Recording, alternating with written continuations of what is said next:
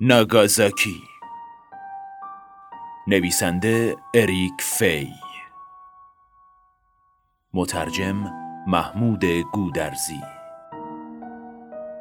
راوی رضا شاهی. تهیه شده در اوسنه.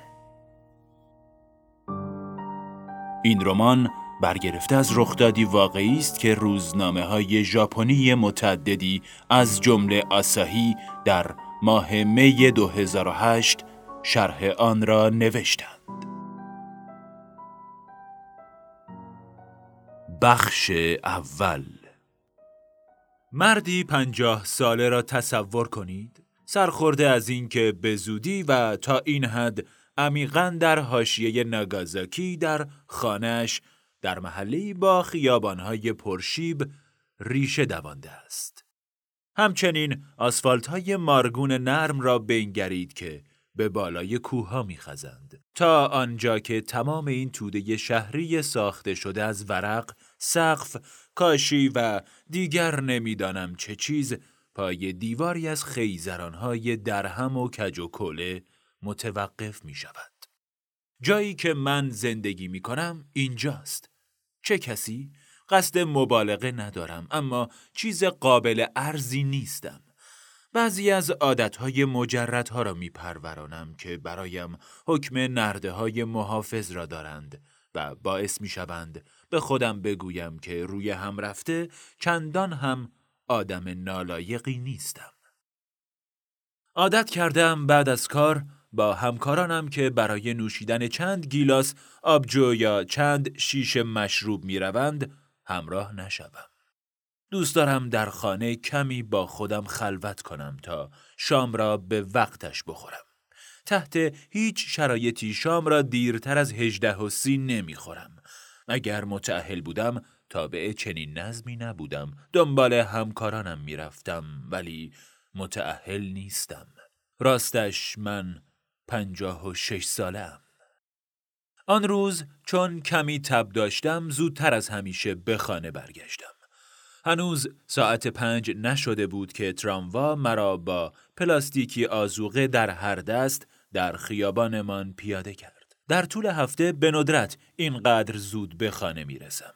بنابراین احساس کردم به طور غیرقانونی وارد می شدم.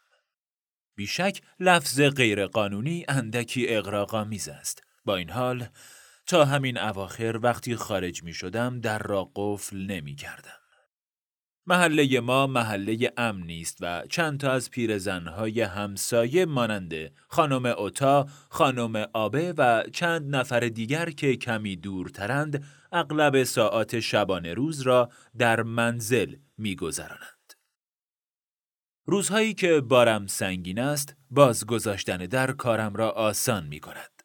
بعد از پیاده شدن از تراموا کافی است چند متر پیاده بروم سپس در کشویی را حل می دهم و وارد خانه می شوم. به محض اینکه کفش هایم را در میآورم و جوراب می پوشم خوراکی ها را توی کابینت های آشپزخانه می چینم بعد می نشینم و نفس نفس می زنم. اما امروز از این نعمت محروم بودم. با دیدن یخچال نگرانی های روز گذشته ناگهان از نو زنده شد. گرچه یخچال را که باز کردم به نظرم همه چیز عادی آمد.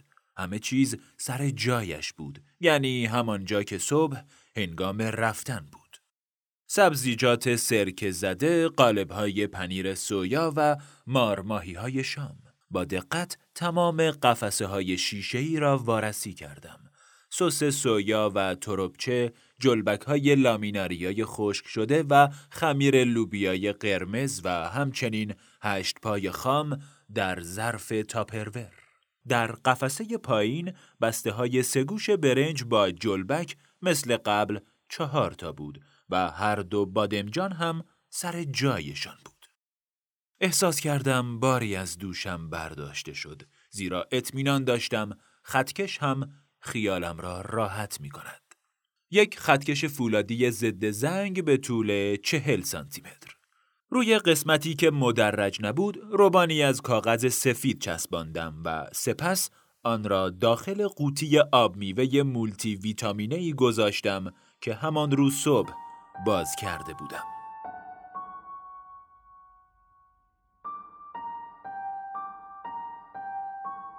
چند ثانیه صبر کردم تا وسیله اندازهگیریم از مایع خیس شود. سپس آهسته بیرون آوردمش.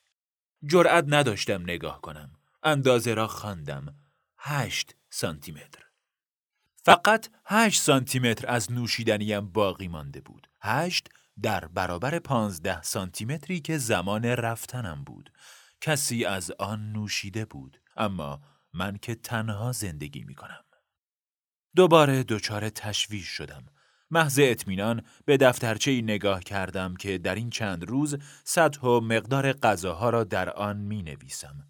بله، امروز صبح پانزده سانتی متر بود. یک بار از توی یخچال عکس گرفتم ولی دیگر این کار را نکردم. بیدقتی ترس از تمسخر. باید بگویم که در آن لحظه شک و تردیدم هنوز در حاله ای از ابهام بود. در حالی که امروز دیگر شک نداشتم. مدرک دیگری در دست داشتم داله بر اینکه اتفاقی در حال وقوع بود. سومین مدرک در عرض دو هفته و من آدمی منطقی بودم نه آدمی که گمان کند شبهی به خانهش میآید تا رفع تشنگی کند و تهمانده ها را بخورد. نخستین سوء زنهای چند هفته پیشم به سرعت برطرف شده بود. اما مدتی بعد به شیوهی موزیانه تر بازگشتند مانند مگس هایی که در هوای شب چرخ می‌زنند و قبل از آنکه بفهمیم موضوع از چه قرار است دور می شوند. همه چیز با اطمینان از خرید فلان مواد غذایی که پیدایش نمی کردم شروع شد. اولین واکنشم طبیعتا این بود که به خودم شک کنم. آدم خیلی راحت می‌تواند به خود بقبولاند که جنسی را در چرخ دستی سوپرمارکت گذاشته در حالی که فقط نیت خریدش را داشته. چقدر وسوسه انگیز است که سعی و خطاهای ذهن را به حساب خستگی بگذاریم. خستگی چه کارهایی را که توجیه نمی کند.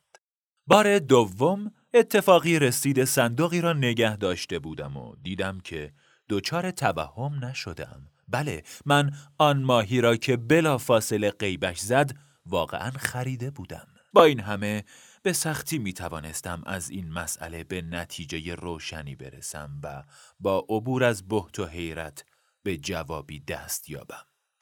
جا خورده بودم. یخچالم نوعی زهدان آیندهم بود که بی وقفه احیا می شد. در آنجا ملکولهایی منتظرم بودند که در روزهای آتی به شکل بادمجان، آبنبه و چیزهای دیگر به من نیرو می‌دادند. میکروب ها، سم ها و پروتئین های فردای من در این اتاق خصوصی سرد منتظر بودند و فکر اینکه دستی بیگانه با ناخنک های اتفاقی به آیندم دست برد بزند عمیقا آزارم می‌داد. بدتر حالم را خراب می کرد نوعی تجاوز بود. نه بیشتر و نه کمتر.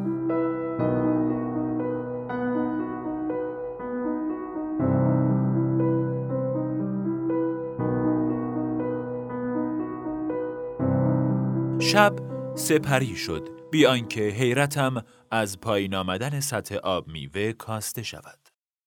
صبح روز بعد ذهن وسواسیم شروع کرد به جمع آوری قطعه های پازل. در این گونه مواقع مغز تحلیل می کند، بازسازی می کند، اصلاح می کند، استنتاج می کند، تجزیه می کند، کنار هم می چیند، فرض می کند، گمان می کند، شک می کند. کارم به جایی می رسد که آن یخچال خاکستری سانیو را نفرین می کنم. یخچالی که سازنده این موزی به خودش زحمت داده و رویش شعار همیشه با شما هستیم را چاپ کرده است. تا حالا کسی یخچال جن زده دیده است؟ یا یخچالی که با برداشتن قسمتی از محتویاتش خودش را سیر کند؟ از سر کار که برگشتم خواستم تشویش را از خودم دور کنم چون رفته رفته به شکنجه بدل می شد. تازه ساعت شش بود هنوز فرصت داشتم. این آخرین راه حل بود و احتمالاً رفتارم مزهک به نظر می رسید اما نگرانیم به جایی رسیده بود که کشف حقیقت مهمتر بود گور پدر عادتهایم دیرتر شام می خورم. به محض اینکه لباس پوشیدم و کفش هایم را پاک کردم سوار تراموایی شدم که به سمت هامانو ماشی می رفت. مغازه‌ای که می‌خواستم از آن تله جدیدم را بخرم فقط دو ایستگاه فاصله داشت و اگر استعداد منتاژ خوبی داشتم شب راحت تر میخوابیدم.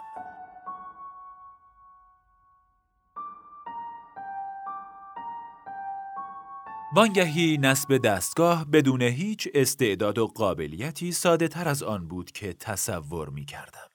به کارگیری این حربه که باعث می شد نظارتها و یادداشتهای مربوط به یخچال اصر حجری به نظر بیایند فقط روز بعد از محل کارم اجرا شدنی بود.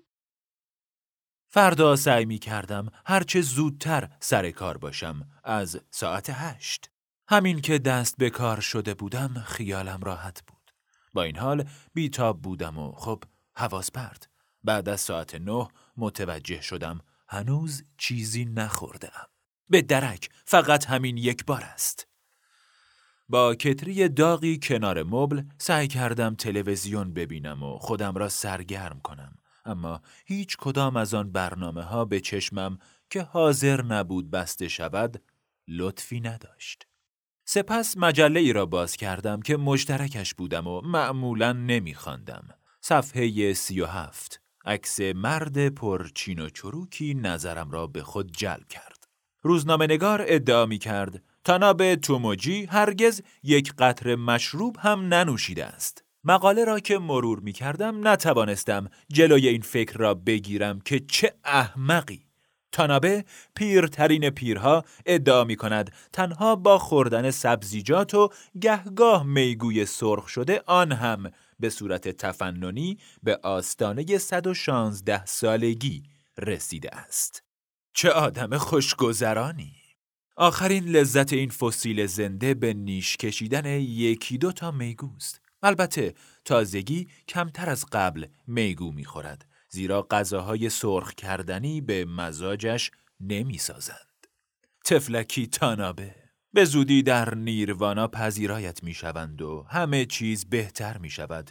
آنجا می بینی دم در ورودی یک دکه میگوی سرخ شده هست که در آن میگوها را با چشم میبلعی و روغن چندانی هم استفاده نمی شود. این مطلب لبخند به لبم آورد اما مجذوبش شده بودم. باعث شد به تلعم فکر نکنم و مقاله را تا آخر بخوانم. پیرمرد هاف هافو می گفت من خوشبختم می‌خواهم ده سال دیگر هم زنده بمانم. هبله نمی‌دانم چرا بعد از آن بی توجه به روزی که در هم همه رفت آمد دست اتومبیل ها به شب می رسید مدتی همانطور در سایه روشن ماندم. خلیج کوچک پشت شیشه، قایقهای تیر رنگ و کارگاه کشتی سازی را تماشا کردم. بی آنکه ببینمشان. گمان می کنید بعد از آن من خودتان را با تمام رسوباتش در خوابی کودکانه حل می کنید. اما شبی که آغاز می کنید آغاز بدی دارد.